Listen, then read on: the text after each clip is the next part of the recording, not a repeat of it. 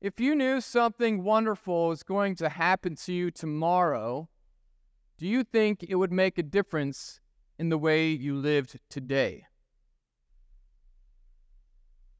That's my opening question for you. Think about here for a second. If you knew something wonderful was going to happen to you tomorrow, do you think it would make a difference in the way you live today? I know for sure that this is the case with my children, especially my four year old, right? If you tell her we're going to go to like the pool tomorrow, or we're going to go visit grandma and grandpa, or we're going to go to the zoo or something, oh man, that definitely changes today. Yeah, if she gets all excited, she starts to get ready. She packs her things. She puts the swimsuit on. She puts the shoes on. She follows you around the house. Is it time to go yet? Are we ready to go yet? Can we go now? Can we go now? And she's so excited and so filled with joy. If somebody calls the house, she's like, Hey, Grandma, Grandpa, guess what? We're going to the pool tomorrow. She's just so excited, right? So if you knew something wonderful was going to happen to you, maybe you were going to inherit a large sum of money, or maybe you're going to go on that beautiful vacation to some beautiful place. Or maybe you're finally going to reach some of those fitness goals you've been striving for. You know, it's going to happen tomorrow. And I bet that would change your present day, right? Probably walk with a little hop in your step. You know, probably be filled with a little more joy. People wouldn't get under your skin quite so easily if you knew that tomorrow was going to be wonderful. Well, I kind of think that St. Paul had this in mind when he was writing Romans chapter 8. He's thinking about the future and how that definitely changes the present. In Romans 8, he talks about how we can uh, live victoriously here and now. Why? Because, for one, we have the Spirit of God dwelling in us. For number two, we are the children of God. And three, what we're going to look at today is, is because we have this glorious future to look forward to the new heavens and the new earth, this new reality where God is going to take us uh, from our suffering and into glory. So, St. Paul uh, talks about in chapter 8, uh, right before our text, how we are the children of God and heirs with Christ. Uh, the Spirit Himself bears witness with our spirit that we are the children of God, and if children, then heirs heirs of God and fellow heirs with Christ. And here's where it shifts a little bit provided we suffer with him, in order that we may also be glorified with him.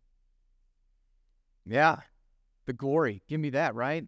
Yeah, we're heirs with Christ. So on the one hand, we got, you know, our Father is the King of heaven and earth and created all things, and we are his children, his heirs, and we get the glorious riches of heaven as our inheritance on the one hand. But then on the other hand, St. Paul says, but right now, guess what you get? There's going to be some suffering. You got to suffer with Christ here and now. And of course, uh, St. Paul here's most likely referring to suffering for bearing the name of Jesus, so persecution in particular. And uh, St. Paul had plenty, plenty of that. But he's not excluding other kind of suffering either, because he talks about it later in this chapter.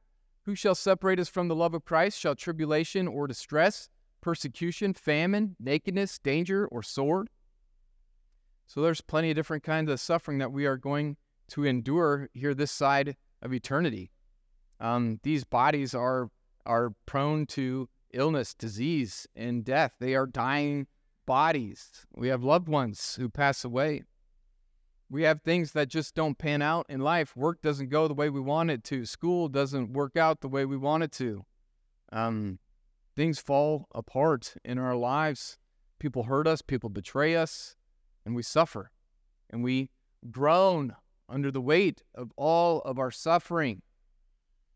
And St. Paul writes about groaning a lot in this uh, these few verses. Three times he talks about groaning. And to groan means to um, experience deep grief and sorrow under our current circumstances and pain, deep grief and sorrow. But St. Paul says um, that this groaning won't last forever, uh, but God has a plan to bring us from our glo- groaning and into glory. And that fact, that truth, should give us hope and change the way we live today. So, the three kinds of groaning. First, the creation is groaning, the creation groans. And before Paul gets into that, he says, I consider that our present sufferings are not worth comparing with the glory that will be revealed in us. Now, this is something to just pause and think about, right? Your current sufferings are not worth comparing to the glory that will be yours.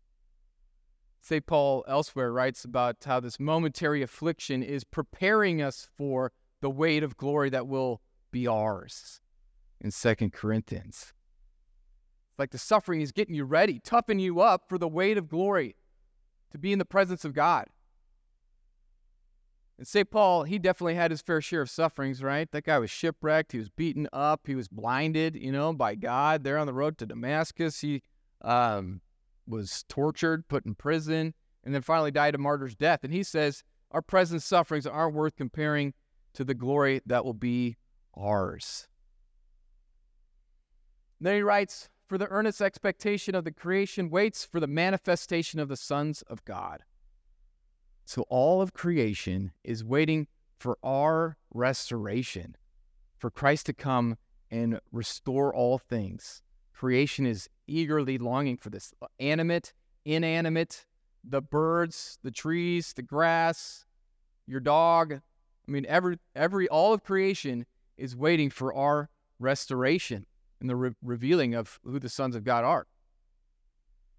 For the creation was subjected to futility, not willingly, but because of him who subjected it. So all of creation is a victim of who? Who's the perpetrator? Anybody know?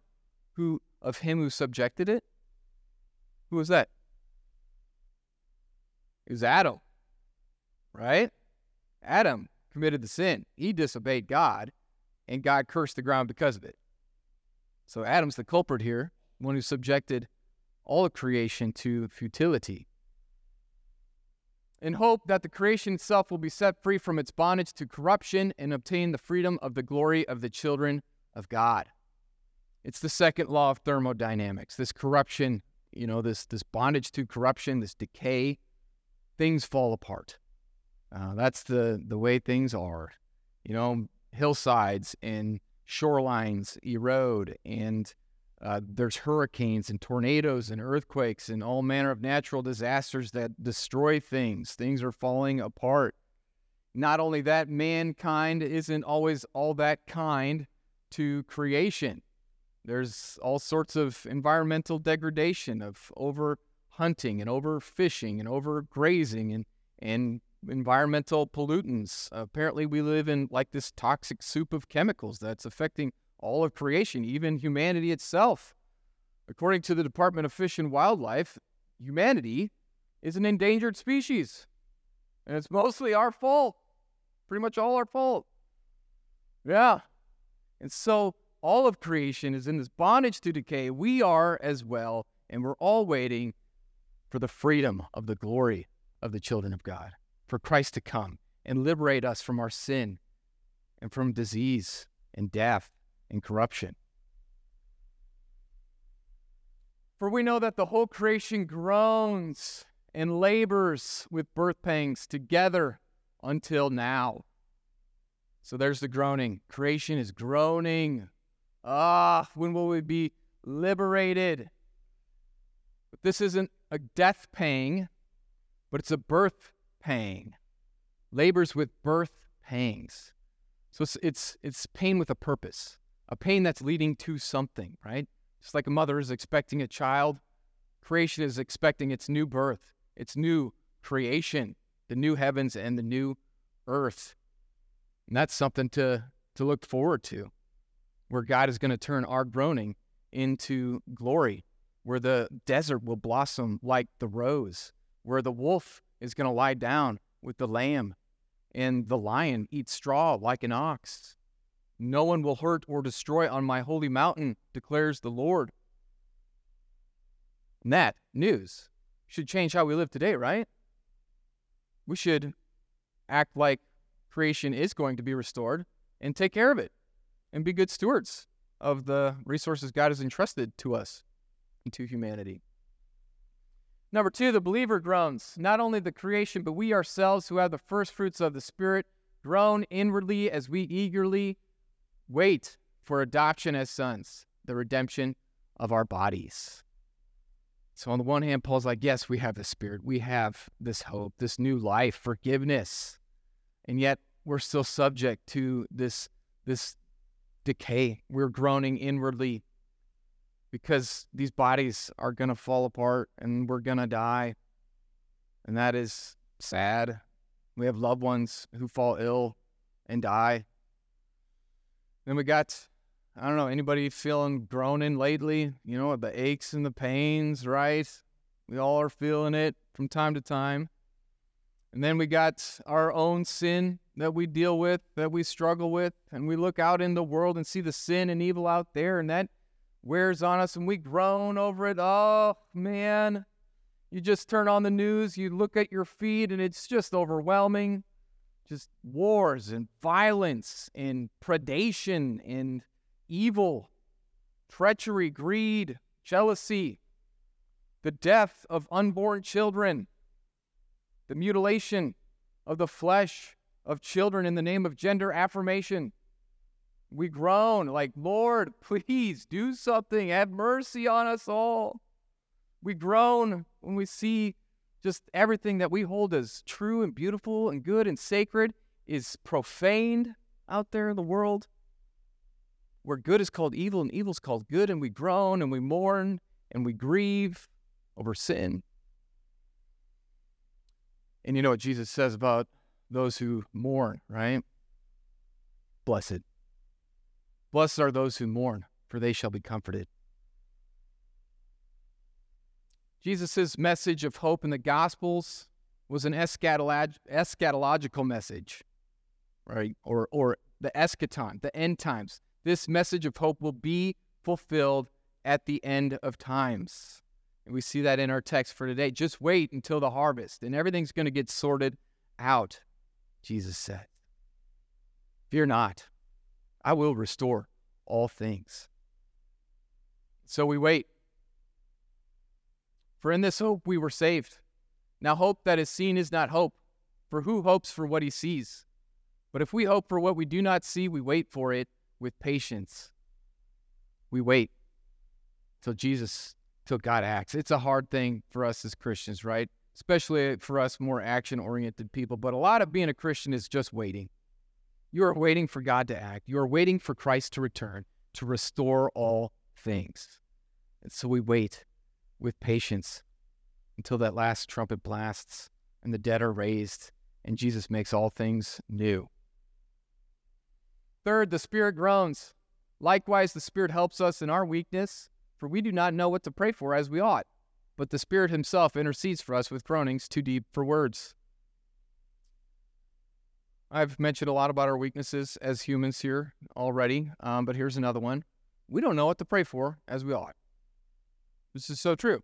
We don't know what to pray for in our trials and temptations. So often we ask God to uh, alleviate some sort of suffering, to, to save us from some unpleasant thing, when in reality that could be the exact thing we need to strip us of our pride and teach us to depend on God and trust Him more. Or we might be praying for that uh, really good thing or something that we think might be good for us. But in reality, that's the thing that would lead to our demise. We often don't know what to pray for as we ought. But guess what? We got the Spirit. The Spirit knows us, and the Spirit knows the will of God, and the Spirit is interceding for us with groanings too deep for words. The Spirit's groaning with you in your pain and in your suffering, and the Spirit knows what you need and is asking the Father on your behalf for those things. And he who searches hearts knows what is the mind of the Spirit, because the Spirit intercedes for the saints according to the will of God. And not only do you have the Spirit, but you got the Son interceding for you, pleading your case before the Father, and they know what you need. My final thought I wanted to leave you with is, is this You are destined for glory. Yeah, you are destined for glory.